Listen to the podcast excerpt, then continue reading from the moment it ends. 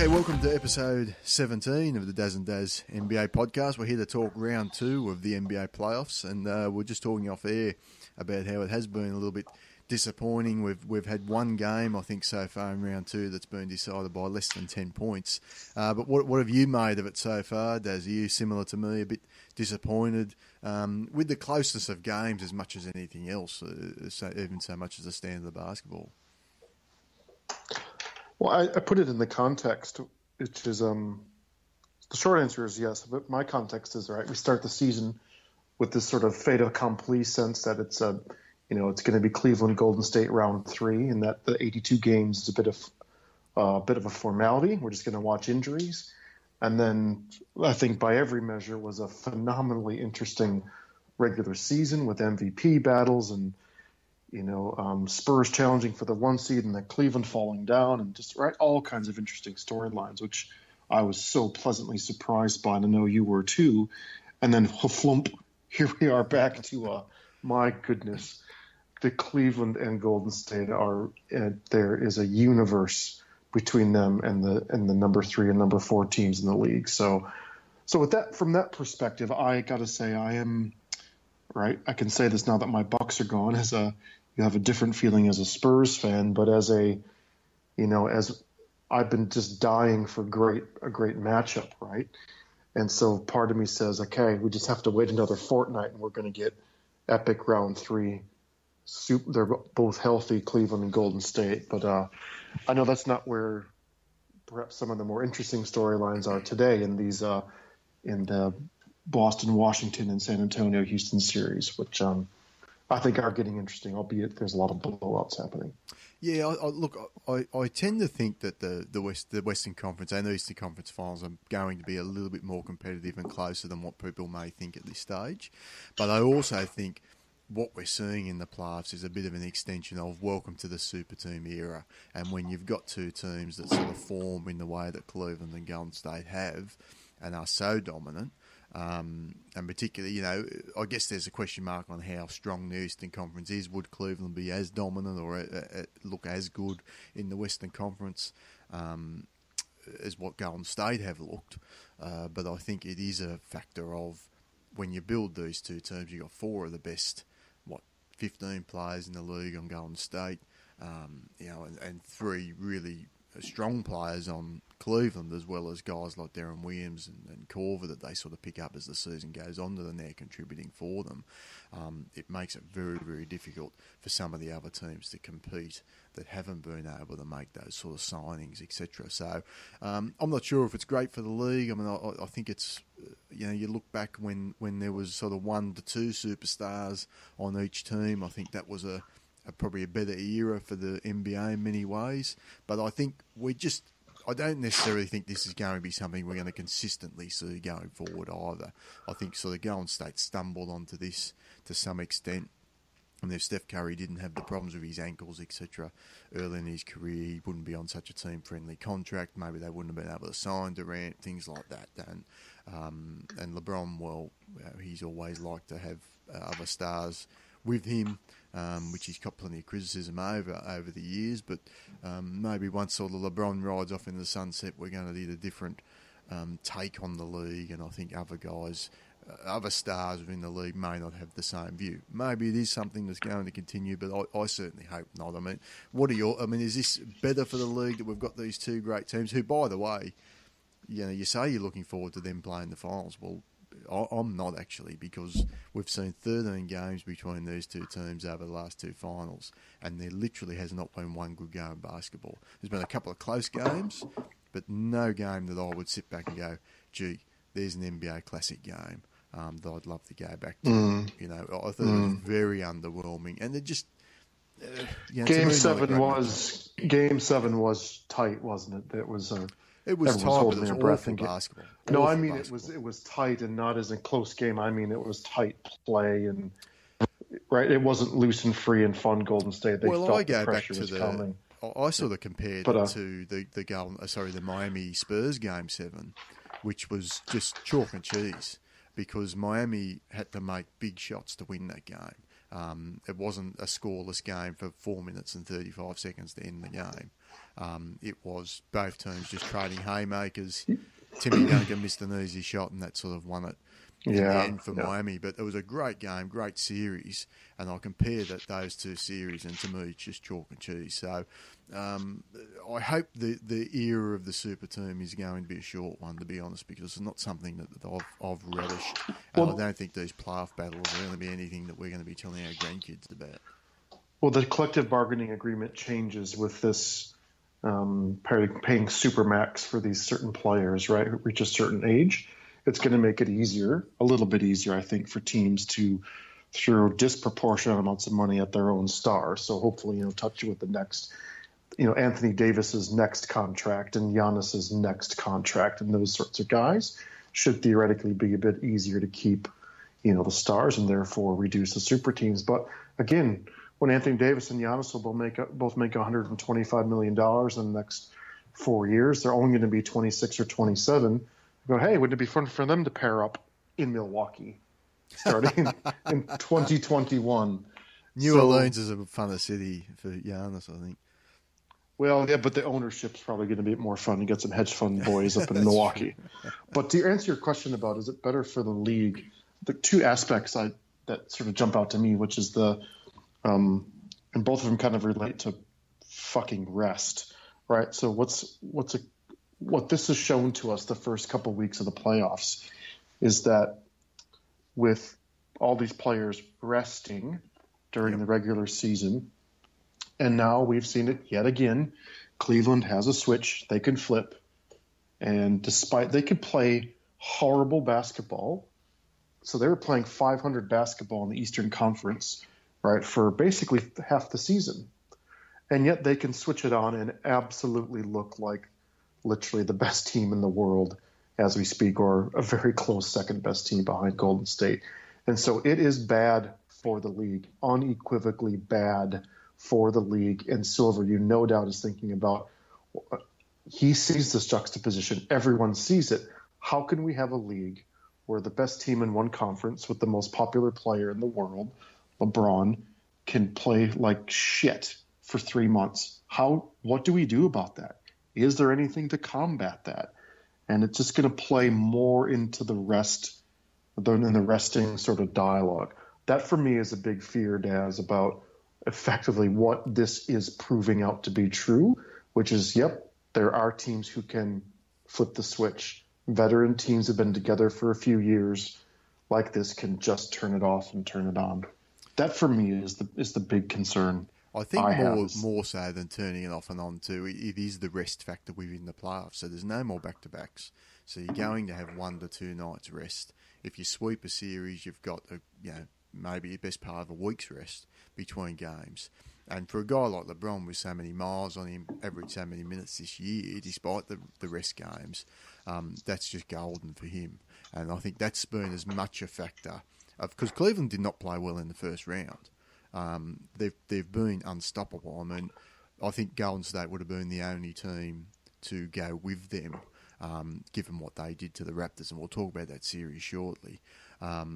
So I think rest and the fact that they got that break, and then they're having that sort of day or two off between each game, has been as big a factor as them coming into the playoffs and saying, "Oh, we're just going to turn it on," because I think they wanted the 1 seed. I mean, I think towards the end of that season, I mean, they went into Boston and absolutely smashed Boston, and we all thought, oh, they've got the 1 seed wrapped up.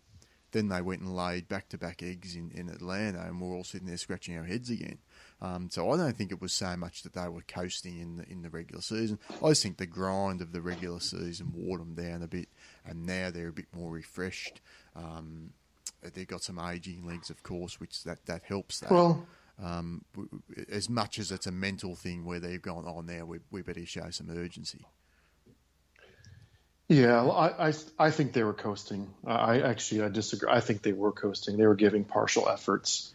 You can't say they're bringing what they've done the last 4 days against Toronto. They weren't doing that in February, right? Oh, I think it's both. I mean, I shouldn't say it's one or the other. I think there's a bit of both there. I think the rest has helped, and the extra intensity, which is natural in the playoffs, has helped them as well. It has, So, but the bigger, So the other part of that, though, so I think this is going to be something no doubt Silver's watching. The other part, and you and I hinted at this offline, was right, and you started in the open. There's a lot of blowouts. There's 20-point games all over the place. Mm. And I would have thought just the opposite. If their teams are a bit resting and a bit coasting, going through the motions in the regular season, that the increased intensity, the refereeing playing a much – I don't say the refereeings aren't deciding it, but teams understand how referees are going to call games many times more loosely, letting physical play happen, and therefore watching teams adapt their play and kind of the game within the game, making these games closer. And, in fact, they're getting worse. And I don't have an answer, but I just wonder. I wonder if the why if San Antonio and Houston played four supremely close, right, under 5-point games, 5-point differences in the regular season. They've played a 1 11-point game and 3 20-point games, right? And it's 2-2. Part of me just goes, why? Why is Washington blowing out Boston and Boston blowing out Washington? And part of me wonders, is it this part of the 3-point ball shooting era, which I think you have an interesting point of view on, but is it that far out? Does a team get down by 10 or 15 points and it's kind of late in the third and just say, fuck it? Are we better off saving our energy and not trying to come back and winning the next game? Question mark? I don't know. I'm trying to go, why so many blowouts? I think it's both. I think it's a number of things. I think, one, it's a bit of a statistical anomaly that there's been so many blowout games. I think that to touch on your point, and we saw it today with the Spurs. I mean, the Spurs were down 14, I think, going in the last quarter, and Pop didn't play. Kawhi Leonard didn't play the last quarter at all. He rested his starters pretty much for the entire fourth quarter. Now, the Spurs were down 17 going into the fourth quarter of one of the regular season games and actually came back and won behind Kawhi Leonard. So I think there's a good argument to say if he brings Kawhi Leonard back in, maybe they've got another run in them. Who knows? They might still fall 8 points short. What does that then do for his physical ability to play in the next game? I think I'm sort of with you on that. I think that's a bit overstated. If San Antonio did manage to come back and win today, you're up 3-1. The series is basically over. So what's more valuable to you to try and win the game in that point? And I realise I'm second guessing Pop, which is a bit of, a bit sacrilegious in San Antonio way. This is a theme I'm seeing, is that I'm just not seeing fight. And so we asked, your question is a great one, which is good or bad for the league about the super teams. I'm sort of asking the question about whether it's super teams or not. Is that playing a part in the way why these teams aren't fighting? Like, I'm so radically disappointed in teams like the Clippers and the Raptors in particular. The Clips a bit different because it's a little bit different story. Like, it's the end of a 6-year run. It's just a bit sad. But the Toronto should have been beyond hungry for this, beyond hungry. And they got outfought by Milwaukee. They out-talented Milwaukee and won the series, but they got outfought. Milwaukee imposed their game on them, and similarly, it took Cleveland almost no effort to impose their style of play on Toronto, and they didn't forget a chess match. They couldn't even play fucking checkers. And I go, I'm so disappointed that there wasn't a fight, right? I mean, emotional fight and a grind. That's what I'm not seeing. A couple of the things on that, just on the blowouts again. I mean, talk about the 3-point shooting just quickly, because I think what's happening too with all the 3-pointers that have been taken in the league, what you're seeing is teams get into a bit of a hole, say in the third quarter, and then they're like, we're going to shoot our way out of it, and we're going to try and get back 9 points in 3 possessions. And they chuck up a couple of bad threes. All of a sudden, 11 points become 17. Because now the other team's in transition and they're getting an extra easy 6 points. 17 points is a big hole, and then they put the Q in the rack. So that may be another point, and I've seen that a couple of times, particularly Boston. They're just a team that want to try and shoot their way out of trouble as soon as they get down there. It worked for them in Houston too, right? Yeah. Houston too, yeah. And it certainly worked for Boston in games 1 and 2. They've been down double figures all 4 games of that series. So it worked for them in Boston. It backfired in Washington. So I think that's another factor into why you're seeing these big scores. But let's talk a little bit about the Cavs Raptors series, because that was 4-0. Comfortable win for the Cavs. I watched 3 minutes of this series, and I'll tell you what happened. I set up the game. You saw the picture. I had the game set up on my big screen at home. I was set up with the computer. I was really excited. Go Raps. I really wanted to see what the Raps could do. And 3 minutes into the game, Kyrie Irving throws an alley-oop off the backboard, which LeBron dunked. I think it was LeBron dunked. And I thought, oh my goodness, they have no respect for Toronto. And that was just a message to Toronto, like, you guys have not earned our respect. I know you won 2 games last year and you thought that was great. We don't respect you as a contender. And that's exactly how they played. And Toronto just didn't respond, or couldn't respond, or whatever you want to say. And then once Cavs got that confidence up, started playing downhill, it was over. And, I mean, I flicked it back and forth a couple of times, but really I was attentively watching that series for 3 minutes. And then it was just like, this is over. And it reminded me of the Michael Jordan Bulls in the early 90s, where there was probably only the Knicks that earned their respect, and everyone else it was just like, we don't respect you. This is going to be over in 4 to 5 games at best.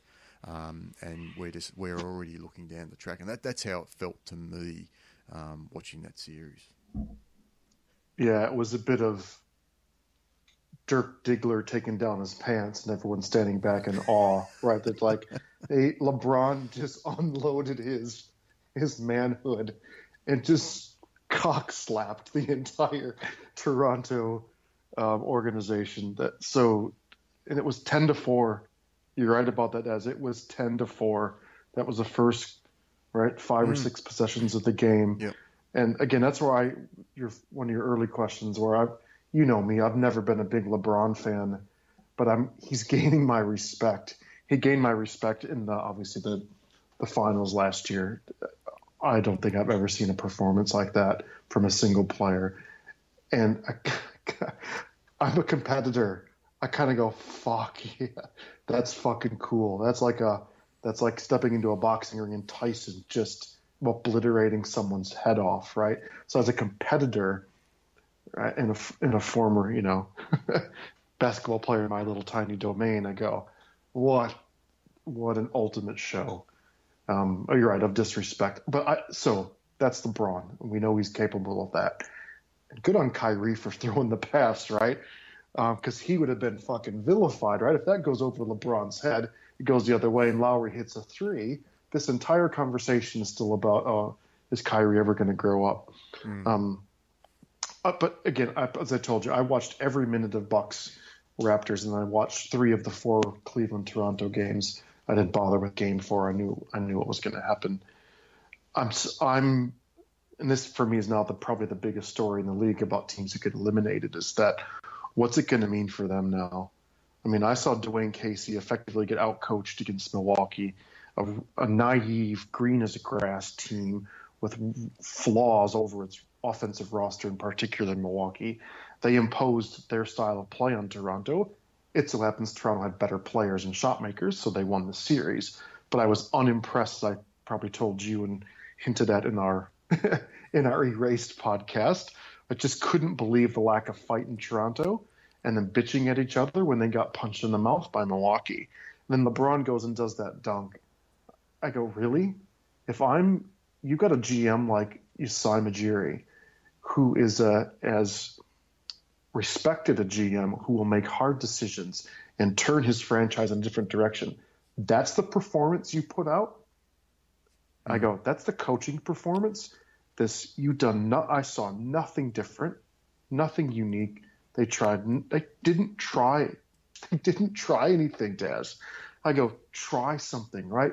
Chuck 3s or throw Valanciunas in for 39 minutes a game, right? And try something, try a matchup. And I saw just a lack of coaching, which I doubled down on the lack of confidence, right? The LeBron dunk-a-thon, and then the not sort of trying anything, because what they always do doesn't work in the playoffs, and the DeRozan's and Lowry stats have proven that out 3 years in a row now.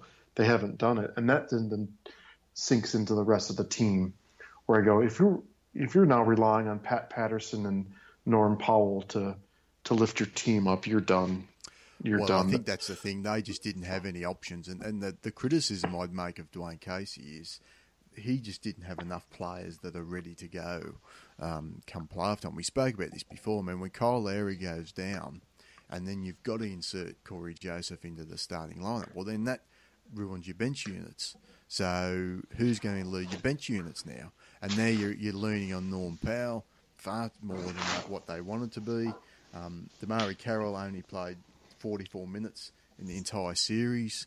That's a problem. I mean, there's a guy on a reasonable contract that they would have expected much more. And they signed him for this series. They signed him to play against LeBron James. If he can't be on the court in this series, well, what point is there even him being on the roster? Now, his value's at the lowest it'll ever be, so I can't see how they're going to get rid of him. I mean, but when PJ Tucker is shooting the ball better from three and giving you much more offensively than what Carroll is, and he's clearly a better defensive player. That sort of did limit, I think, what Casey. I think you're giving him an out, because I go, just imagine Pop with that roster. You think Pop does that? Trots out the same fucking strategy every single night. Players that are ready to go. I'm saying put Pop in Toronto. I go, how come? Why the heck aren't you having PJ Tucker and Big V and Ibaka and Powell playing 38 minutes a game? Put your warriors in there. Put your muscle. Put your worries in there. I stared in his eyes while I watched the television while PJ Tucker was guarding LeBron one-on-one. He refuses to fucking double him. Look, I know LeBron's an amazing passer, but I'm sorry. PJ Tucker's a warrior and he'll battle. But when you let LeBron possession after possession, you don't give PJ Tucker any help. I see PJ Tucker's grinding his ass off, trying to deny him the ball and hold his position, and he can't, because guess what? LeBron's bigger and stronger. And when I saw PJ's shoulders dip and shrug in his eye, PJ Tucker, right, who you and I lauded, and most of the NBA lauded as a shrewd, fantastic, right, acquisition for just this exact purpose. He wasn't supported. And he let Casey let him just basically get ass melted by LeBron. That's what LeBron did, is back him down, boom, shooting with his left hand over him, right, and going through him and getting and wanting. And PJ Tucker's shoulders just sunk, and his chin went in his chest. And I'm like, when that happens to PJ Tucker, and this was third quarter of game three, when it was still, the game was still actually quite close. That was the equivalent of the alley-oop, right? The Kyrie off the glass of LeBron in game one. That was the equivalent for me in game three, and Casey did it to his own team. He hung PJ Tucker and said, hey, you try and stop LeBron. And he couldn't. And the team's just like, oh, man. They're looking around going, get me out of here. So I'm putting a lot of this on Casey. So fair enough. Damari Carroll's been terrible this season, so fair enough. But he's been terrible for 82 games, so I'm kind of don't buy the, it's not a roster thing. I'm not saying it's a roster thing. I'm saying it's a roster preparation thing. So I think, Pop has those options not because he has a better roster. Pop has those options because he uses the 82-game regular season to get his roster ready for the playoffs. So he's got it in his mind, okay, if I'm in game four of Houston, which they are in there, they're heading into game five, Tony Parker's down, they've just killed us because James Harden's taken a heap of threes in the game, and he's now getting hot from three. What am I going to do? What lineups do I have at my disposal? What strings can I pull? He already knows that answer. You and I are invited. Dwyane Casey doesn't know. He's got, his eight guys or whatever it might be that he's going to go with. He's got guys getting. I mean, I'll never understand coaches that go out and consistently across 82-game seasons have guys on the end of their bench, 3-4 guys that are getting DNP, CDs every night. It's just it's bad coaching. I don't care who. I don't care if it's Tibbs that does it, D'Antoni that does it, who we respect some of the things they do, but that is bad coaching. And this is where it comes back and bites you, because when you need a plan B, you might not have one. And or C or D. That's a great point. Look, no, that's perhaps what I saw in the Milwaukee series, and one of the things that we in Bucksland criticized Coach Kidd, right, Jason Kidd, for his fucking 12-man rotation some nights. And I'm not joking. He'll play 12 men, 9 minutes some nights. He literally will do that. But what we saw, right, in that, pleasantly surprising 6-game match is like, holy crap, he's suddenly playing Thon 25 minutes. And because he goes, there's a matchup. V can't keep up with him, and he's, taller than Ibaka. Off you go. So that's and that's the other thing. He knows, I'm going to bring Spencer Hawes on for 7 minutes, and you go, well, what's Spencer Hawes doing out there? Well, he stretches the floor, so that's a different look again for Toronto. And I think what Kidd did in that series, he kept Toronto. They never got their balance. They were always wondering, well, what's coming next, defensively and offensively, and that's where the good coaching comes in. Whereas Cleveland knew exactly what Toronto were doing every single time down the court. It was generally just ISO plays for DeRozan, and they missed a lot of open threes. But then they're not a great 3-point shooting team anyway, so I think Cleveland could live with those shots. For a lot of the time. So that's the criticism I'd have with Dwyane Casey is, yes, he had a plan A, maybe he had a plan B. He certainly didn't have a plan C, D and E. And that's what separates good coaching in the playoffs. Now, some people like Ty Lue, I don't think Ty Lue's a great coach, but just from the roster that he has, he's automatically got those other plans in place just from the roster construction. When your roster's not quite constructed as well, I mean, do you think Pop was really planning his season around DeJounte Murray starting games, 3, 4, 5, 6, and potentially 7 of the second round of the Western Conference playoffs? I doubt it. But he had that in the back of his mind. If I need to do it, worked on I can. It. They have. They scenario plan. So that's right, and that's so. I'm angry because I expected more from Toronto. So I wish I'd gotten more from the Raps. I think you and I both were all season long. I think I was kind of higher on Washington than you were, but I sort of like, this is a team who theoretically, like on paper, the top 8 should have been able to compete with Cleveland's top 8. They should have, but they were so ill prepared, and that has to come down to Casey. I know Lowry was about 70%. And he looked like donuts, Lowry. He looked like he'd put on about 10 pounds with the wrist. He wasn't the same. So I do give him a bit of a break. But they just couldn't recover from it. They needed Lowry at 100%. They needed him 100%. And then when he went down, that was just a blow that they were never, ever going to recover. No, they weren't. That's right. But quickly on the Cavs, I mean, you've got to give a hell of a lot of credit, though. I mean, I don't know. We're sitting here bashing the Raps a bit, but I don't know who would have competed with the Cavs when they're making shots the way they were making shots. And Kyrie Irving, who we've sort of criticised here and there on this podcast as well, he shot the ball very poorly in this series. He only shot 30. I thought he'd go for 30 a game. I thought he was going to light them up. So he scored 22 points. He only shot 38%, but this is what impressed me. 8.5 assists a game and only 7 turnovers the entire series.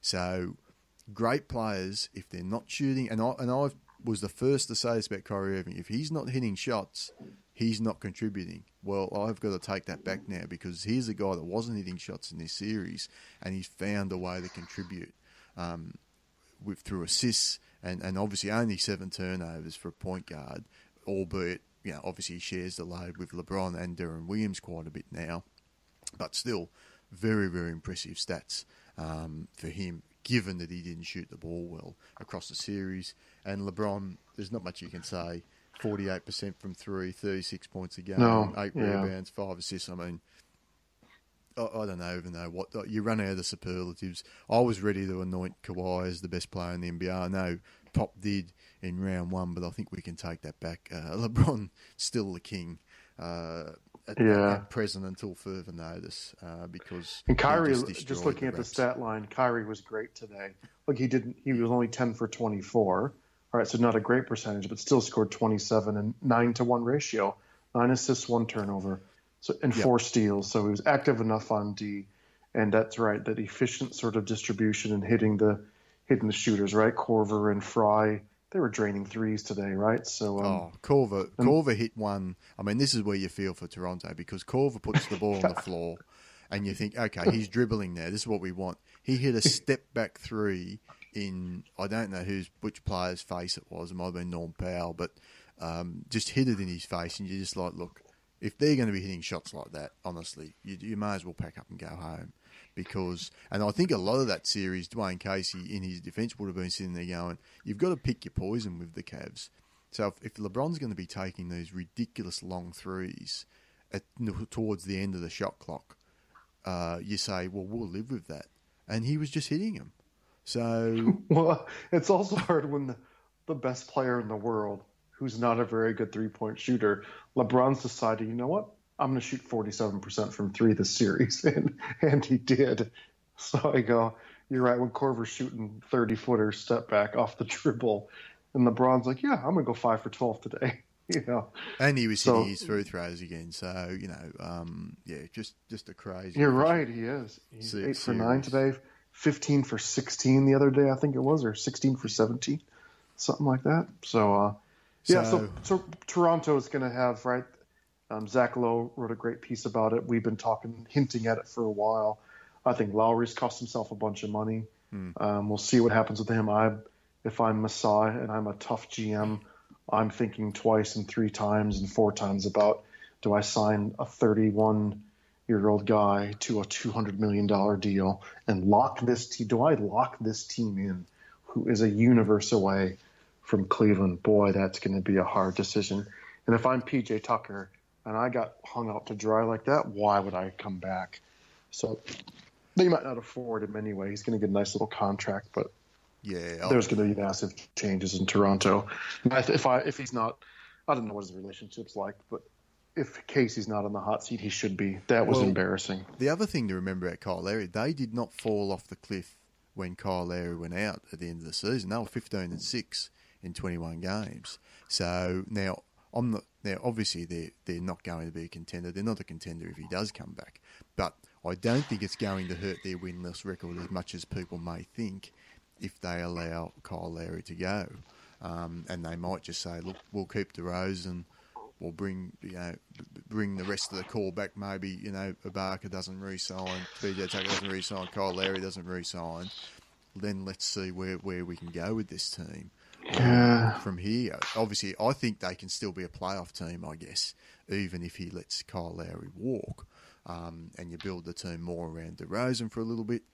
You know, see if you can make some other moves, either in free agency or through trades or whatever it might be. I mean, Azuri is probably the master at doing that. And I think the other thing I'd say about him, this is not a guy that gets too attached to players. He's not, and that's the best GMs. They don't sit there and then have their favourite players. We can't let these guys go, and they're popular in the city and make all those sort of. He's going to make the call that's best for the team, and I'd be pretty surprised at this stage if Kyle Lowry comes back. But maybe they look at it and say, you know what, he wasn't 100%. If he's 100%, we think we could have pushed Cleveland a little bit more than this. We're probably not going to beat them, but maybe Cleveland take a step back next year, and we finally see some slowdown in LeBron. Maybe we get a bit of injury luck.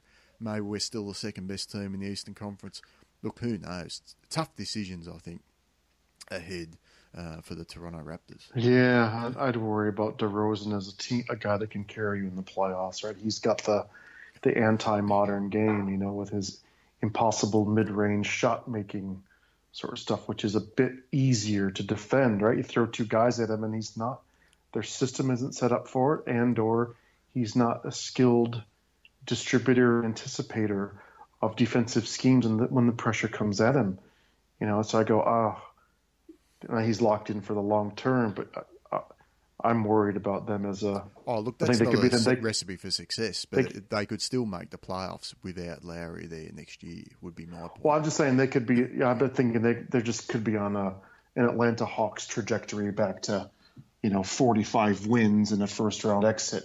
You know, if DeRozan's not paired with a, you know, their 20-point a game sort of scorer like a Lowry, just because the, you know, his game does not translate to being the alpha dog in a playoff team until he develops a shot like Kawhi Leonard, which he just isn't going to do off the bounce. He's just not. There's no way. Well, the other thing about Larry is he's not a player I can see aging gracefully in the NBA.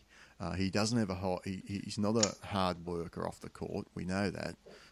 We saw that from the injury last year he had this year. So this is not a guy that you're going to say, well, you know, he's still going to be a top performer at 33, 34. So buyer beware, I think, whoever gives him a big contract, because you might get 1 to 2 good seasons out of him. But I think he's already on the downward trajectory of his career. He cost himself some money, I reckon, this playoffs. Yeah. Well, yeah. Look, and you say he shouldn't have come back, as you say, it was a hand injury. Yeah, wrist. Man, do some fucking sit-ups, man. Yeah, so let's put a fork in that. Let's put a fork in him. Yeah, they're done. Well, another team that's all but done, but has acquitted themselves a hell of a lot better, in my view, is the Utah Jazz. They're down 3-0.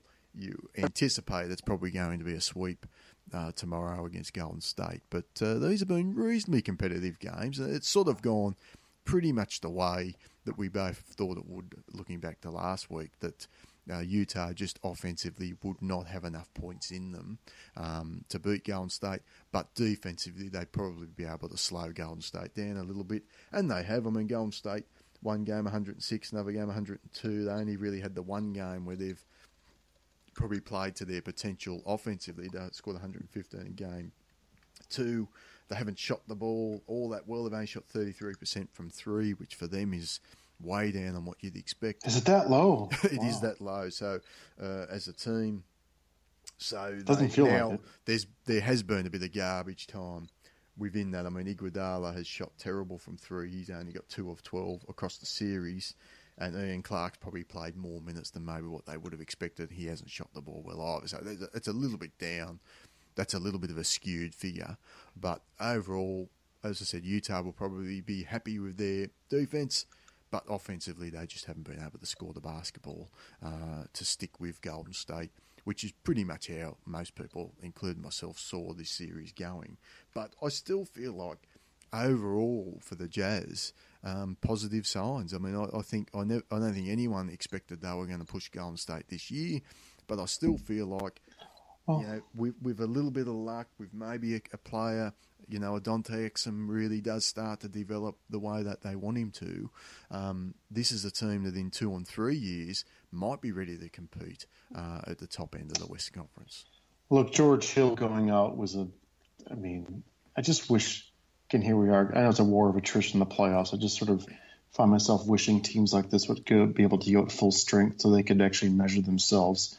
So that was my disappointment when you got, you know, whatever, S-Mac, right? Well, and the thing about George Hill, just quickly, George Hill's one of the – there's probably only – I don't know how many players you'd say in the league that are a matchup problem for Golden State. And I feel like George Hill's one of those guys. Not that they'll be losing any sleep while we're going against George Hill, but what they love to do is against the opposition's point guard, they love to take him down the post, particularly when Livingston's out there and other guys. They'll create that mismatch and take him down low. Well, you can't do that with George Hill. So straight away, it's a little bit of a problem. And he's had good scoring games against them in the past as well. So it was real disappointment for Utah for him to go down in game 1.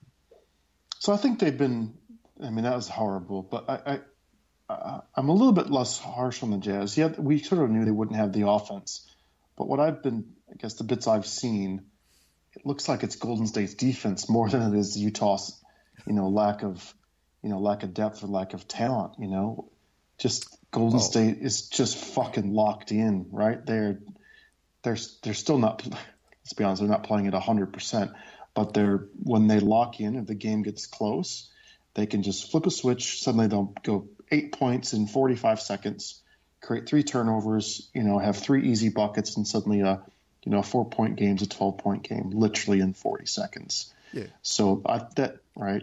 Well, people think of Golden State as this great offensive juggernaut, but they are a defense-first team. Oh, you know, and that's what they sort of lost on. With Steph Curry and Kevin Durant, I know, it's where you go, oh. Yeah, exactly. How does any... So how are you supposed to beat them? Draymond Green, 10 rebounds, right, 5 assists, no turnovers, and amazing defense. I go, oh, God, he's their 4th best player. Right? Anyway. Mm. Yeah. And I don't know. So I felt a little bad. I kind of was. I wanted Utah to have one of those, just a nice moment for their fans. But Joe Johnson couldn't throw it in the ocean, and fucking Rodney Hood. Oh, I think you and I have talked about him a lot. Where he's just, he looks like an NBA player, but must have the head. I don't know. He and Michael Carter Williams must go to the same shrink or something. It just never deliver. So poor Joe Johnson and Rodney Hood combined to go 4 for 20 today, the other day. Couldn't win Game 3, so yeah. Look, probably not a lot to belabor. Golden State's firing on all cylinders. Utah has proven, I think, to themselves and to the league that they're, God, if they could keep this team together and add a piece, a couple of pieces, they'd be they could push for 3 or 2 seed, right? Mm. So big questions coming, obviously, with Hayward in the offseason. But it's a team you want to pull for. They play the right way. They play a lot of clean games. You have nice sets. They've got a wonderfully balanced sort of starting 5. But, it's going to be hard for them to attract, I guess, a scorer. Well, it's probably what they need. They need some scoring. Here's what they need. I mean, Dante Exum's still... They need Carmelo. Well, Dante Exum's still only 21, so I guess the question mark there is how much more development has he got in him. Can they finally get a healthy season out of Derek Favors, or is he just this is what he's going to be, just always injured? Maybe shows one game where, like he's against the Clippers, where you go, wow, that's what the guy can play like, and then before you know, he's injured again, or at least looking like it. And Gobert, of course, is only 24 as well, so. Assuming they bring Gordon Hayward back, I think Hayward will come back. You think he's back? I think he's back. Okay. I think he's back. I know the Celtics are obviously making noises about it, but I'm not even sure how much sense it makes for the Celtics to go after him at this stage. Yeah. But, I mean, we know why their fans are clamouring for him, but we won't go down that path. But, so I think the future looks good. But depending on how those young guys develop, and obviously Rodney Hood, there would have been higher hopes for his development than what we've seen from him. So let's see how they go tomorrow. Rodney Hood's going in my Noah Vonleh, pile of impressive-looking physical specimens who just don't, for whatever reason, can't put it together. He's 24, 25 down with three for the series, so that's obviously. I don't think Quinn Snyder. I think it's up from the first round. Yeah. I mean, the one area I think Utah would be disappointed, they've been out-rebounded in the series by about 4 rebounds a game. So that's one area they would have said, we have to win on the boards.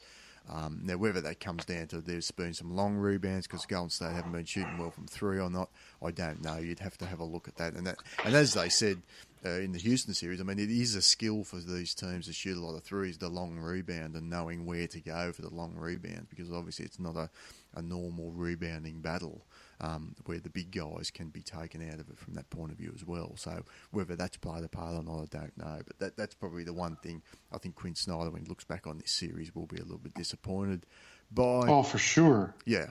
Just today's game, today's Game 3, Utah had 5 offensive rebounds and Golden State had 43 defensive rebounds. 5 out of 48 rebounds their end. So that's not long rebounds. That's not good. Right. Yeah. No, and it's so Rudy needed some help. So they needed Favors, I think, to do something special. We all sort of thought, I think when I say we, the pundits, which of course we're pundits. They had it theoretically, if they could go big, right? Like you said, with George Hill, sort of playing like the soup, like the Livingston sort of role, right? Like a supreme version of Livingston, posting everyone up with a if Favors is pounding and Gobert is 100%, and then Hayward's shots from everywhere, I go, that's an interesting matchup. But yeah, they don't have all the bullets in their gun, and no, future's bright for them. Favors is minutes are burning down, but I think with Gobert, they need him to have a Whiteside type series where he's getting 20-20. You know, and at the moment he was 16 and 13, probably not 100% still. So, but again, well, it got more development. It got overemphasized, right? You know, when Steph does his jiggery pokery inside outs, dip-de-do roundabout, and poor, you know, Gobert had been switched on to in the PNR, and he gets spun around, and Steph goes in for a layup. That got a bit, you know, obviously a bit overhyped, but that was a case in point, right? When this is just what Golden State does, which is what Houston, when they're playing well, what they do, pulling out LaMarcus Aldridge and Pau Gasol, they're like standing 27 feet from the basket, staring James Harden in the eye. I guess who's going to win that battle? And that's what's been happening all series. Right? Golden State's execution is just way too superior. You know, they need 5 Rudy Goberts and 3 Giannis's, and you know. And throw in a couple Kawhis, I think, to defend this sort of team and the way they can just move their pieces around in the offensive end. So I still think Golden State's playing at 70% pace. They're not even – Cleveland's more locked in and playing at a closer to their 100% effort than Golden State is, which is terrifying. But anyway. I want to see Golden State pushed at least in one game, and that's maybe Houston are the best chance of doing that, where Houston just have one of them games where they come out and hit 23s, and you go, all right, now Golden State are going to have to do something. Golden State are going to have to win 4 in a row, and they probably would. Yeah, I mean, I think the Spurs across the series would make Golden State play at a higher level to win the series, but I think there's going to be a game within the Houston series where Golden State's going to have to bring 100% to make sure it's a sweep, potentially. So that's, I think, where that sort of thing differs. Well, it hurts me to say it, but I think that's, you know, I'm going to have sort of set offline to you, is I know D'Antoni. I'm a huge D'Antoni. Obviously, I'm, you know, massive Steve Nash crush my entire life in that sort of style of play. But I shouldn't be surprised, but I'm still disappointed about the. Similarly, Tom, disappointed with Casey. Not that I haven't seen anything new. I haven't seen any defensive intensity. Again, I don't expect them to have Giannis's and Kawhi's playing defense, but. I just haven't seen them dial in, and I know that their energy comes from when they make some threes. It gives them the confidence, and they, you know, they just kind of they peacock all around the court when the shots go in, and they can set themselves on D. They're so much better than when they don't make shots and they're having to be on their heels and doing recovering basketball and they're closing out and switching. They're terrible team defensively, but I just was hoping for more, just a little more focus, a little more fight. Can't you elbow someone or fight? And, you know, can't Beverly and Ariza, you know, sort of wear off on guys? And so sort of, I guess my point about is just back to the coaching and to if you're saying San Antonio has the best shot against Golden State, I thought Houston did. That's why I put my my little bet on them, my 1-18 bet. But I'm now sort of going to tuck my tail between my legs and say there's a universe of coaching talent between Pop and D'Antoni, where I think just from coaching strategy alone, Pop would find ways to at least get under Golden State's skin. Pop's got more plans. I mean, we'll go to that series now, actually, because Houston and San Antonio 2-2, and Pop's already made a number of adjustments. To D'Antoni's credit, I think his adjustments will come always at the offensive end. I mean, they say to him, what do your team need to do better? Well, we need to make shots. That's all he ever says. So he's not worried about the defensive end of the game. No, he's not. We've spoken about that multiple times. But to his credit, he made the adjustment he made today, from what I've seen of the game. I didn't watch the game live, but I've seen the sort of condensed version afterwards, was I think he was annoyed at James Harden's game in Game 3. Harden was looking for fouls, was sort of looking for contact, I guess is probably a better way of putting it. And, you know, when he's going in for layups and he's looking for contact first, worrying about hitting the shot second. And when you're not getting those calls, and the Spurs have made a real point of not fouling him or keeping the fouls to a minimum, it's all about, particularly in the D'Antoni offense, it's about taking what the defense gives you. And I think that's what Harden did today. It was like, okay, they're not going to foul me, I'm not going to get contact, but that also means I'm going to be shooting open shots. And they shot 52 open shots today. So the ball movement was back. And their defense, for what it is, comes from their offense. Okay, so when they're making shots, Spurs are getting the ball out of the back of the basket. And then, to your point, much easier to defend in the half court when the Spurs are taking the ball out from their own baseline. And I saw that. I mean, in Game 1, the Spurs scored 99. And in Game 4 today, they scored 104, which is about what they scored in Game 3. But it was much more of a slog, it felt like, today for San Antonio on the offensive end. So I think that's where Houston... If their offensive game is on, they don't need to worry about defense. But when their offensive game isn't on, they haven't got a plan B in terms of, okay, we'll do, and that's where Golden State are so superior, because Golden State can have a poor offensive game and still beat even a team like the Spurs. Yeah. Houston can't. If Houston have a bad offensive game, they will lose, and they will lose 10 times out of 10. And that is on D'Antoni, and that's why the guy, to my view, has never and will never win an NBA championship, because you can't just have one side to your game. As great as offensive coach as he is, that has always been the Achilles heel of his game. And I actually think it'll come back and bite them again this series. I think this series will be over in 6. I'm still not 100% certain it's going to be the Spurs that are the team that take it out. You just know someone's going to win the next 2. Huh? Someone's going to win the next 2. I think whoever wins Game 5, Game 6 will close it out. Because if Houston come into San Antonio again, they'll have their mojo back. They'll have the confidence. Vice versa, if Spurs are able to pull Game 5 out at home, I think the pressure will be too much on Houston. And what I'm seeing too from Houston is a number of guys that just haven't been in this bigger spot before. And I think one of the interesting things about this series is a little bit of a case study is that, okay, who do you want to rely on in tight spots? Okay, now the Spurs have got a lot of veterans. Like, they've got Pau Gasol's going to be a Hall of Famer. David Lee's a championship winner, and he was a key part in the end in that championship run for Golden State. He made a real difference in that finals when he came in. So he's battle-tested. Obviously, some of the vets like Ginobili and Patty Mills has been there a number of years. Then you throw in a rookie like Murray. Well, rookies generally don't. Maybe Murray thinks this is... They don't realise, I guess, how big it is. And then you got a guy like Jonathan Simmons, who paid $50 for a D-League tryout a couple of years ago, and has played multiple games in his career, where if you have a bad game, you might be looking for a new career the next day. Now, that's pressure. The playoffs is not pressure in comparison to that. No. So here's a guy that comes out. He was the top scorer for the Spurs today. Actually had a +2 in the plus-minus, which in a game they lost by 21. He played 20-plus minutes and was +2. So there's me going on again about plus-minus, but... I think that sort of showed that he did have actually a positive impact on the game. It wasn't just empty stats that he was putting up. And this guy just gives zero fucks. Like, he just does not care about the fact that it's the playoffs. I love that. Right? And then, But then you look on the other side and you got Eric Gordon. Well, Eric Gordon's been in the league a number of years, has never played in the big game. Right?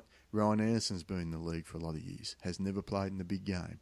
Lou Williams has never played in the big game, right? Yeah. These are guys that it's going to be bigger for them, because they know how hard it is to get to the round 2, and they're thinking, this is pressure for me, because this is a spot that this is the biggest spot I've been in my career.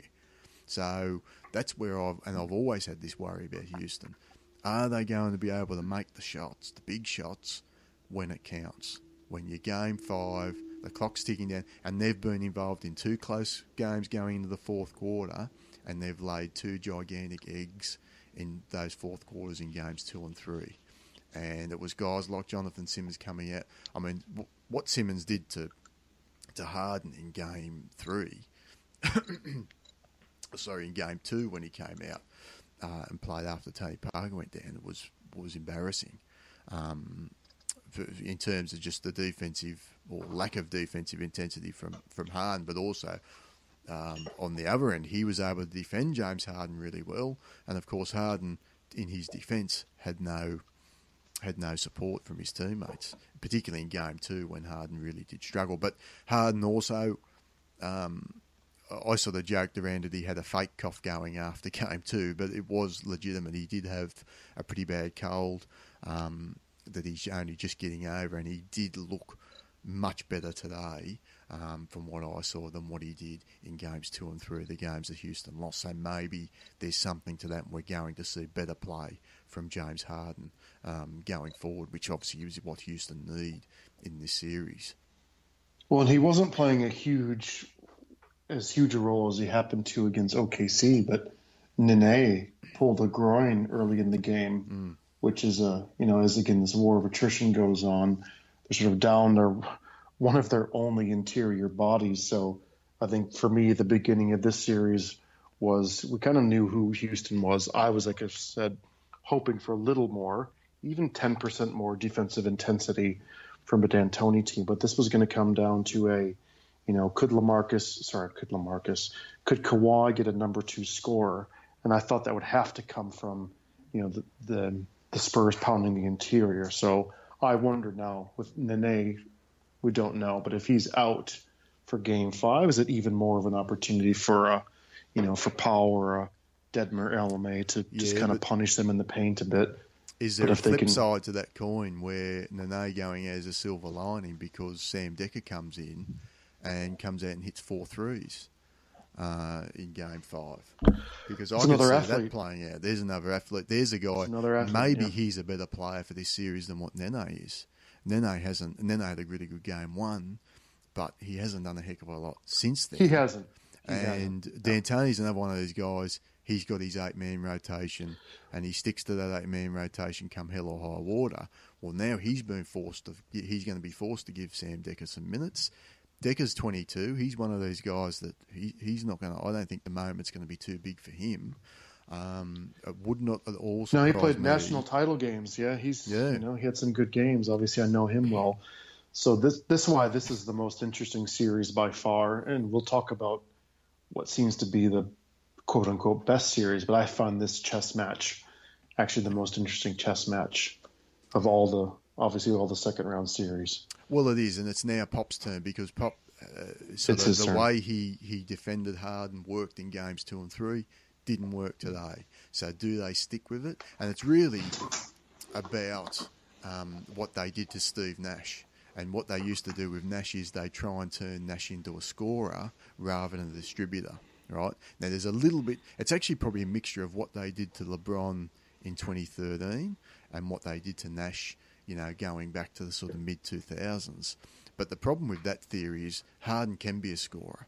So he has more of a scorer's mentality than Steve Nash does, and he's also 6'6", 6'7", isn't he? That's 6'6"? Right, and that's where he can make these passes before the doubles come. Yeah, and the LeBron tactic was basically don't get up in LeBron's grill, play off him a little bit, and turn him into a jump shooter. Well, they're doing a little bit of that with James Harden as well, but again, Harden can make those shots, so.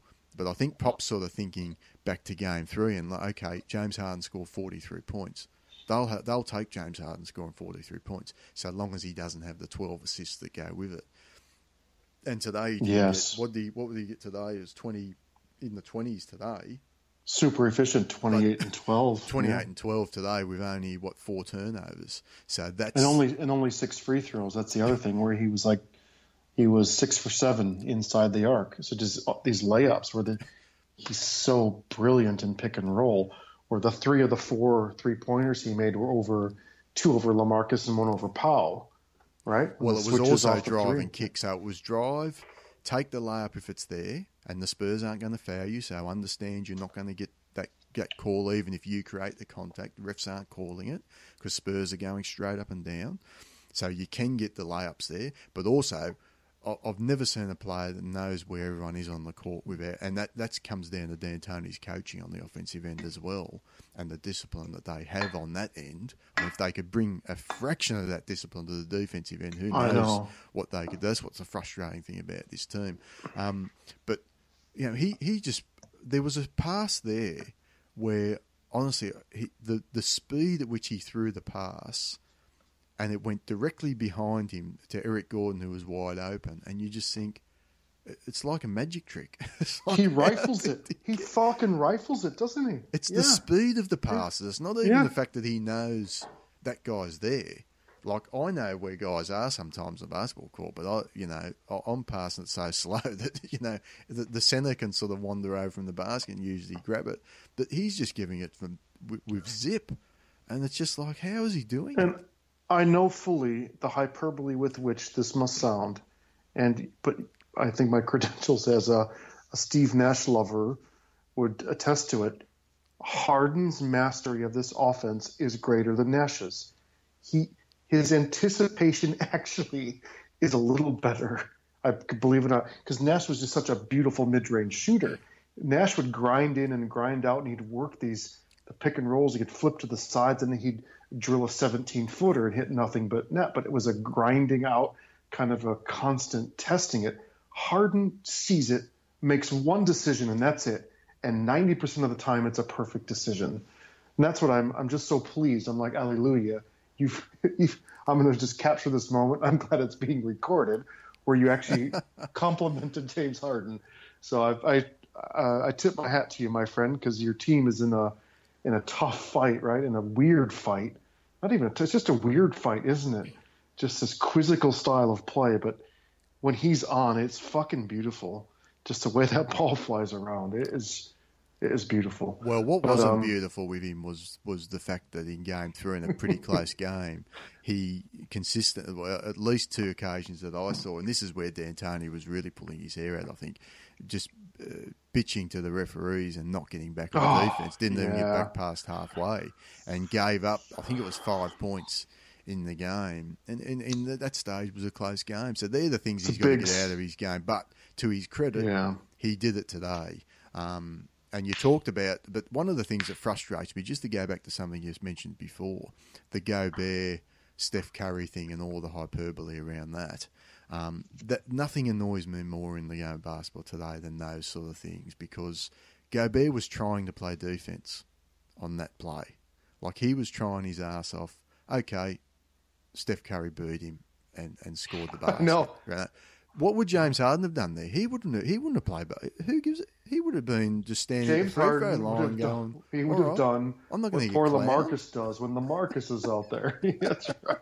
I'm not going to get clowned. No, that's a great call out. That's a great call. I will never ever insult Rudy, because Rudy was down in his stance. Right, he was trying to close out and get down and make something happen. Yeah. So, fair call. No, and on LaMarcus Aldridge, he has been frustrating to a lot of Spurs fans. Another a weird game today. I mean, he didn't play many minutes. I mean, Pop put the cue in the rack pretty early in this one. But his first two games of the series obviously were terrible.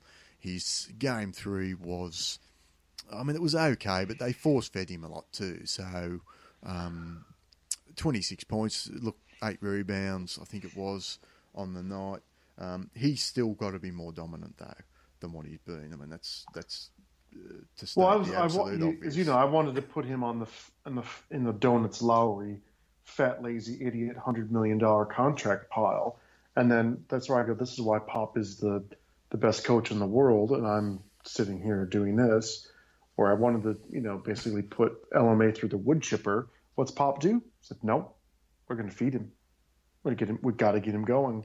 And he did. And LaMarcus, to his credit, in Game 3, when the whole world, right, was writing about, and the Ringer was writing about, and we're all talking about, like, how on earth is this guy cashing his paycheck this month? It was an embarrassment, especially in that Game 1 thing. So, get to their credit, Pop just has the confidence and the balls, right, to say, fuck it. I'm riding my guy. I'm going to feed him and get him hot. So to their credit, right? That's a fucking important game. he was a huge factor in Game 3. Oh, he had four blocks as well. So he had a great game in Game 4. Yeah. His confidence was back, right? So good on him and Pop for doing that. I don't think he was quite as good offensively as people wanted to say. I mean, a lot of those were just really nice passes inside and little layups. I mean, a couple of times he had Harden on him inside. What he did with Harden, and Harden is actually a sneaky good defender in the post when people try and post him up. Well, watch him. You watch James Harden because he doesn't have anyone to hide. He can't. He has to try and do something, or he's going to be embarrassed. So he actually. But what the Spurs have been doing is not even posting him up. They just go straight under the basket, and by going straight under the basket, you end up obviously Harden does his usual poor defense, and you get an easy layup. So that's what they did there. The interesting thing I think, and we've already mentioned Jonathan Simmons, but he's probably the Spurs' third best player now. He's all of a sudden become a really important player in this series, in part because Tony Parker went down, and very sad to see from a Spurs fan point of view. Just to quickly wrap up before I get your sort of prediction on how this series may end, I think it feels like we've seen the little renaissance we saw from TP to start the playoffs. That might be the final hurrah for Tony Parker, which would be really sad because I always remember just how good a player he was, particularly in 2013-14 when he really was the Spurs' best player before Kawhi took over the team. And I remember when the Spurs would play the Clippers or play OKC, Tony Parker would just raise his game to the next level. And you go and check out the stats that Chris Paul had against Tony Parker, particularly win-loss stats over that time, and Tony Parker owned him for a couple of years. A guy who, clearly across his career, Chris Paul's been the better player, but there was that period where Tony Parker was, in my opinion at least, the best point guard in the NBA. And I think he was 5th in MVP voting in 2013. Clearly the best player on that Spurs team that pushed Miami so close in 2013 and I think would have been favourite for being Finals MVP had they have closed that one out. So sad to see a great player go down, but it's been a great career for Tony Parker. I'm sure he'll still come back next year and he'll probably have some moments again, but there's no doubt the best is behind him, and it was sad to see, given the little renaissance that he had during this playoffs, him to go down with a knee injury, and it may end up being the straw that breaks the camel's back. It's going to be difficult for the Spurs. Murray's come on and done okay in the spot minutes we spoke about before. Pop's sort of plan B with DeJounte Murray, and I know that they're happy with his development overall, but obviously a big blow for the Spurs in this series, and one that's going to be interesting to see if they can overcome in games 5, 6, and 7. How do you see this series, Garmin? Do you have a definitive prediction for us? I do, very clearly. So just on Tony Parker, though, I'm not going to write any obit on him. I think he's just he's so plugged into it. He's such a mature player. And it's probably more of an impact on fans, right? Which I think Tony's been through and seen everything, where I think he's, he knows the game. He knows his body. He knows his team. I don't think he's going to be, he's not sitting on the sidelines crying or lamenting, right? He's had an amazing run. He's like, yeah, fuck, I got hurt. So I think he's in the moment on these games. He's there, right? And he's present with his team. I don't think there's a lot of lamentation, right? There's not a lot of, this isn't LeBron getting hurt or Steph ripping an ankle apart, right? Where this team is filled with dread. Or like if a Giannis got injured, where this grand opportunity is ripped from you. So I think Tony probably has the perspective of, fuck, I got hurt. Wish I could help my team. And I think he's going to come back, right? He'll be back next year. Oh, he'll be back next year, no doubt. No doubt. So There's a guy that had, because it was nice to see him rebound, but I think I don't have a. Well, we talked about on-off switches before. I think Tony Parker was certainly a guy that flicked the switch on, come the playoffs. And good on him. He was certainly a different player. But the prediction for the series, how do you see this one going there? Yeah, so I've very clearly, look, I have no fucking idea. I don't. I have no idea. because I'm now having wished for and not gotten 10% increased intensity on the defensive end, other than Patrick Beverley, who I fucking love. Mm. Tell me how you'd love to have him on your team, right? That guy is just a warrior. Love him. No clue. I literally have no clue. My gut tells me Houston's going to go ape shit in one of the next two games. They're going to make 22 more threes in one of the next two, but not both. And so therefore, by default, it's going to go to game 7. And then I have no clue if they're going to make 22 on a game 7. So I think one of the next two games they go hot. One of the next two games they don't. They're going to split the next two and it's going to go 7. And I have no clue. Yeah, I think I like the Spurs in the game 7, but as I said, I think this is going to be over in 6. And I had no feel for these teams a week ago, and I've got no feel for these teams now, unfortunately, because I just look. If Harden genuinely had his chest cough thing that we've been reading about, where he was actually his energy was even lower. If we believe he was sick, and he's better, that's a bad sign.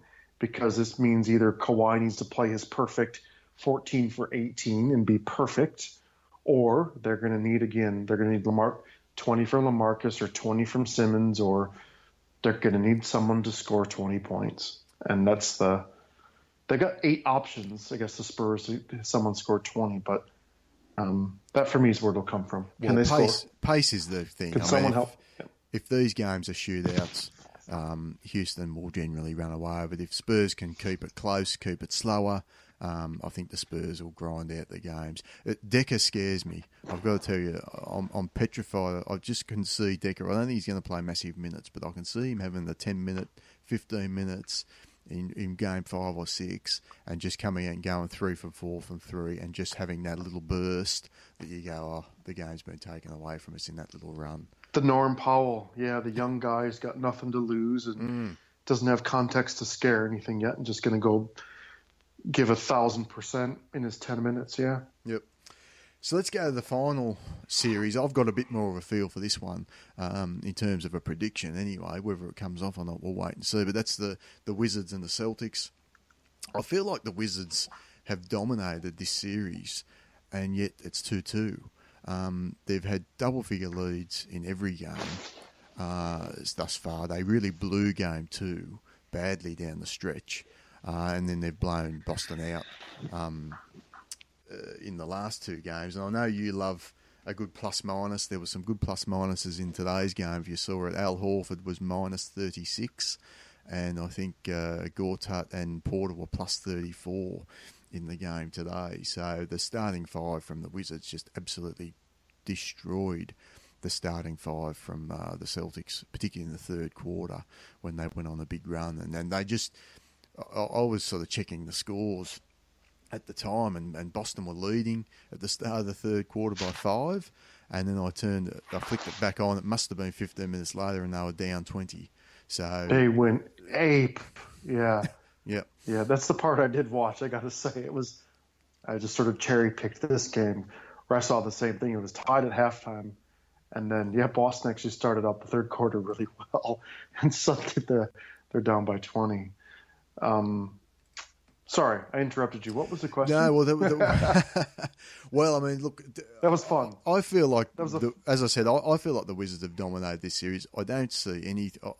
I've been a non-believer in Boston right through the season. I'm still a non-believer. I mean, I did think they'd get past Chicago, but that was about as far as I saw them going. I mean, do you sort of see this? I think this will be over in 6. Maybe Boston push it out to 7, but even the game 7 in Boston doesn't scare me from the Wizards' point of view. What should scare everyone in Boston, right? So, I've been I thought the Wizards in September, I thought they'd be the number 2 seed. I just... if you come from Neptune and watch NBA basketball, that's like my perfect starting 5. If Morris wasn't such a pussy, it's perfect starting 5. I love how they play, especially the way Porter's developed. So I've been high on them, and pleasantly surprised by Scotty Brooks and almost perfect health the entire season. And here we are again, perfect health. But what should really scare Boston is that John Wall was fucking garbage. He was hot garbage today, 8 for 25, right, with 7 turnovers. Terrible. And they won by 19. That's right. So I go that because he's been unbelievable for most of the series, but today Beal picked him up. Beal was drilling shots. Porter was highly efficient, 18 points on 9 shots. Goofball Morris got 10 rebounds, 5 assists, 3 steals. So he was playing hard. And then, well, here's the thing too on the Wizards. Not one of Wall, Beal, or Porter are shooting over 35% from three for the entire series. So Wall's only shooting 27%, Porter's shooting 25%, and Beal's shooting 34%. So, and they're at 2-2. You feel like they've got their nose in front in this series. Boston outscored Washington by 15 from three-point land today.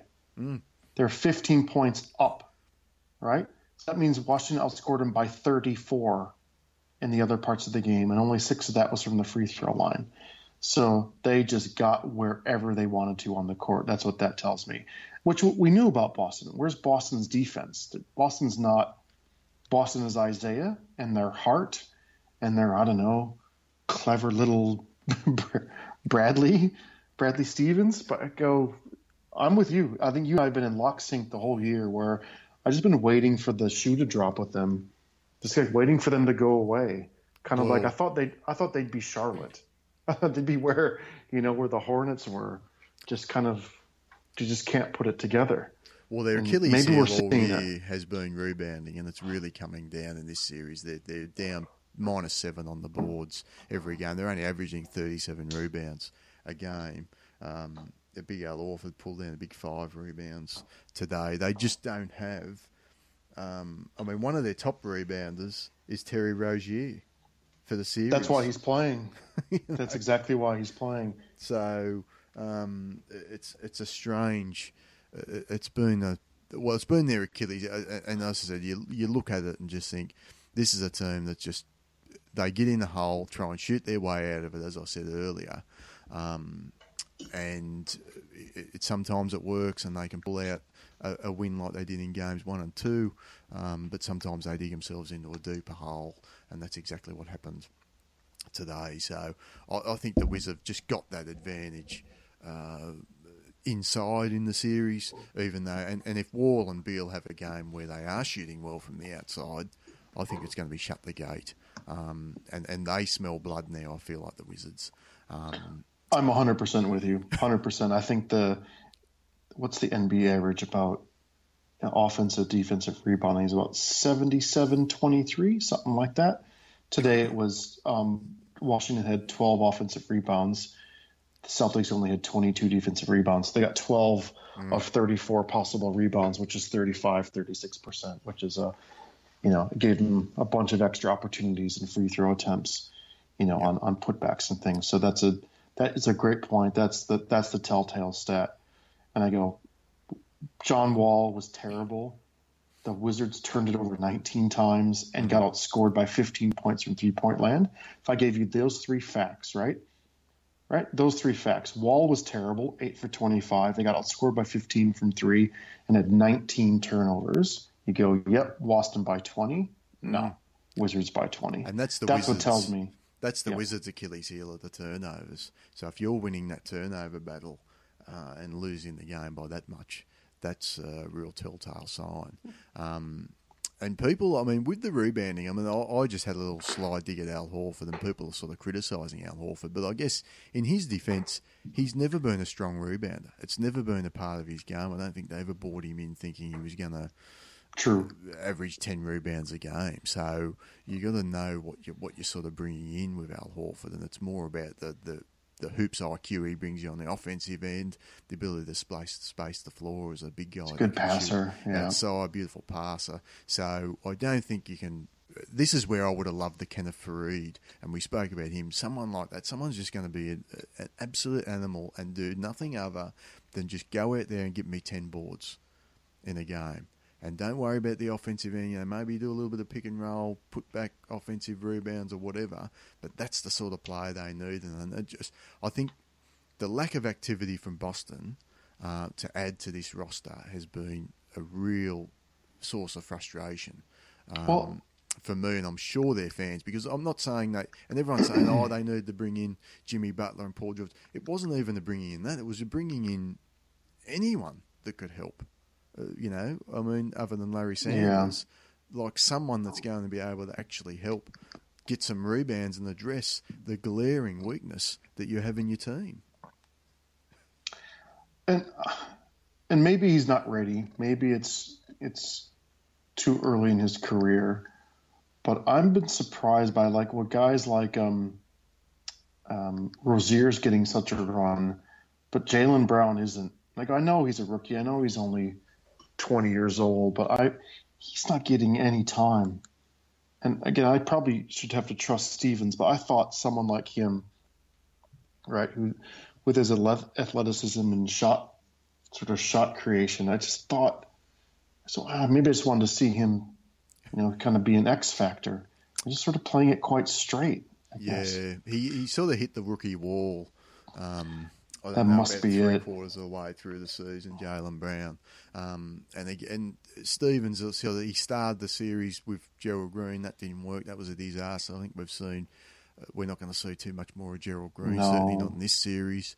As you say, Jaylen Brown, I think, hit the rookie wall. James Young hasn't really showed anything. Olynyk and Rozier now, right? That's like their critical on Smart, obviously, but Olynyk, Smart, and Rozier is kind of like their core rotation. Yeah. Yeah, that's right. So I think he's just limited. He's got a guy. He's a guy that has played his full roster across the year, but I just think he's a little bit limited, and maybe he just doesn't trust some of the guys either to bring in. Look, to be fair, they're 2-2, so it's not. You know, we're sort of making out like Washington are way ahead in the series or something. It feels like it should be 3-1, but it's not. Washington blew that game, so and they've still got home court, so it's not the end of the world for Boston. But it was the Herculean, giant heart, heavy-hearted Isaiah game one, and then because Washington had that huge lead, and then Isaiah went mental, and then it was Washington just got tired. They ran out of gas in game two. Had two fairly easy shots at the end, the last possession to win the game. It was a brick and an air ball, and then got blown out in overtime. But you're right, they're for 40 to 44 minutes of those first two games, they were probably the better team. But then, you know, these last two they've dominated. So you're right. They've taken it to them. They've played the Wizards ball, and they're pretty healthy. So I'm kind of with you with this one. Unless Isaiah goes, how does Isaiah only shoot 14 times? You know, I think he's tired. I mean, he's been through a lot of emotion. He's getting tired. I think there may be some fatigue setting in there. Maybe you just need to take a game off, kind of like San Antonio did today or yesterday. Maybe. Yeah. So this resting thing, you know, saving up for game 5. But there's no doubt that some of those coaches are doing it and putting their players in cotton wool earlier than what we expect. Yeah. The thing I'd say... I'm going with you. I'm going to say Wizards in 6. They should win the next 2, but that's... Putting my stake in the ground, that probably means Isaiah's going to score 50 and 50, you know, so who knows, right? Yeah. But Wizards should – I'd like to see Wizards Cleveland, to be honest. Yeah, I don't think the Celtics are going to be their defense. And not that Cleveland's a dominant rebounding team, but I just think, God, LeBron and Tristan will just – yeah. They need 4 Jay Crowders to keep up, right? That's a sweep. That'd be a sweep. Yeah. The thing, why I want to see the Wizards there, I think the Wizards are one of the only teams in the Eastern Conference that would have gone up against Cleveland and thought, we give ourselves a chance. We're not scared. We're not going to be disrespected. You know, they will have the confidence that they can beat Cleveland. I don't think they're going to have any doubt. Especially in the backcourt, right? Exactly. Man. Like Wall's just going to go, I am going to destroy Kyrie Irving every time down the court. He will believe he's the best player on the court, even though clearly... And Wall has been awesome. Yeah. So Wall's got that confidence, and that bleeds into the rest of the players. Like then Beal, he's got his tail up. Although Porter plays with confidence. Markieff Morris, he's not going to be afraid of anything. I know he brings it... only on occasion from game to game, but certainly there's not going to be any worry from him about the moment's going to be too big, or you know, we're like like, this is a team we don't believe we can beat. And I think that was what it came down to really with the Raptors and the Pacers. I don't think they really believed that they could beat Cleveland. And they certainly hadn't earned the respect of the Cavs. Whereas I think the Wizards are going to be capable of doing that. And as I said at the start, I feel like the conference finals are going to be a bit more competitive than what people are possibly thinking at this stage, depending on who gets through. I think the Spurs will be more competitive, as I said, over a series, but I think Houston are going to have a couple of games where they're going to push the Warriors at the very least, and that may lead into a 6-game series. Maybe the Warriors come through, but just to see the Warriors pushed for a game would be nice at this stage, not to mention the Cavs. And I just don't know if the Cavs can keep shooting the way that they shot in that Raptor series either. That was just ridiculous. Yeah, that... If they do, well, no, even Golden State may struggle. Seriously. But that's not sustainable. We know that. But that shows you how they're playing and the confidence they're playing with. And dare I say, right? We talked about this a couple episodes ago. They're having fun. It's fun now. It's fun for them, right? They enjoy this. They enjoy ripping the souls out of teams and sending them home to Bermuda or Barbados or wherever they're going. But well, I'd say that's what's happening to Utah tomorrow. Yeah, they're done. There's no chance they're going to win that game. That's okay. I think. Well, I won't say it. Well, we'll see with Washington. I mean, look, I think it'll be Washington Cavs. Look, if you put a gun to my head, I think it'll be Spurs Warriors, but.